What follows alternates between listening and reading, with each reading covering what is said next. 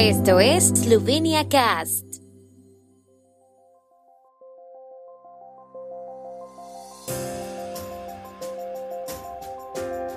Noticias. Estas son las noticias de Eslovenia de hoy jueves 27 de octubre de 2022. En Eslovenia inicia la campaña de cara a los referéndums sobre tres leyes. Agencia de Energía de Eslovenia publica convocatoria para proyectos de generación de energía renovable. El aeropuerto de Ljubljana aumenta la frecuencia de sus vuelos tras una exitosa temporada de verano. Hoy inicia en Eslovenia la campaña oficial de cara a los tres referéndums sobre tres leyes, sobre la radiotelevisión de Eslovenia, sobre la ley del gobierno para ampliar ministerios y sobre cuidados de larga duración. Los referéndums se celebrarán el 27 de noviembre. Durante el mes de campaña, partidarios y detractores de las leyes se dirigirán al electorado. Los organizadores oficiales de la campaña se anunciarán la próxima semana. Los promotores de las campañas deben informar a la Comisión Nacional Electoral de la identidad del promotor de la campaña y de los detalles de la cuenta especial de transacciones abierta a más tardar el 1 de noviembre. De acuerdo con las disposiciones de la Ley de Campañas Electorales y de Referéndum, una campaña de referéndum puede ser organizada por una persona jurídica o física que sea la iniciadora de la solicitud de referéndum o tenga un interés en el resultado del mismo.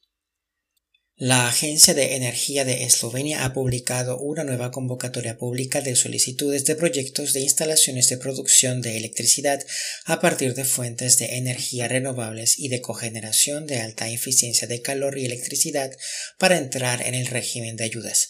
La agencia ha anunciado que hay 10 millones de euros disponibles y que el plazo de solicitud de proyectos finaliza el 12 de diciembre.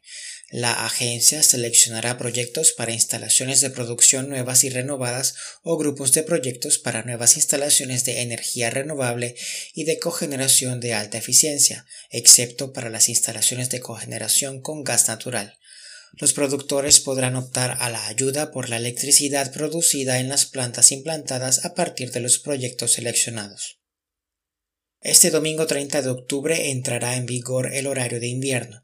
El aeropuerto de Ljubljana ofrecerá viajes directos de 12 compañías aéreas regulares a 14 destinos, con 5 rutas que se han mejorado con vuelos más frecuentes. En el resto de las rutas, los transportistas mantendrán en gran medida sus volúmenes actuales. El número de compañías aéreas que conectan Eslovenia con el mundo vuelve a ser el mismo que antes de la epidemia de coronavirus, dijo hoy en comunicado de prensa Babet Stapel, director general de Fraport Slovenia. En los nueve primeros meses del año, el aeropuerto de la capital eslovena atendió a casi 750.000 pasajeros, un 174% más que en el mismo periodo del año anterior. Para finales de año, el aeropuerto espera haber duplicado su tráfico con respecto al año pasado y acercarse al millón de pasajeros gestionados. El tiempo en Eslovenia.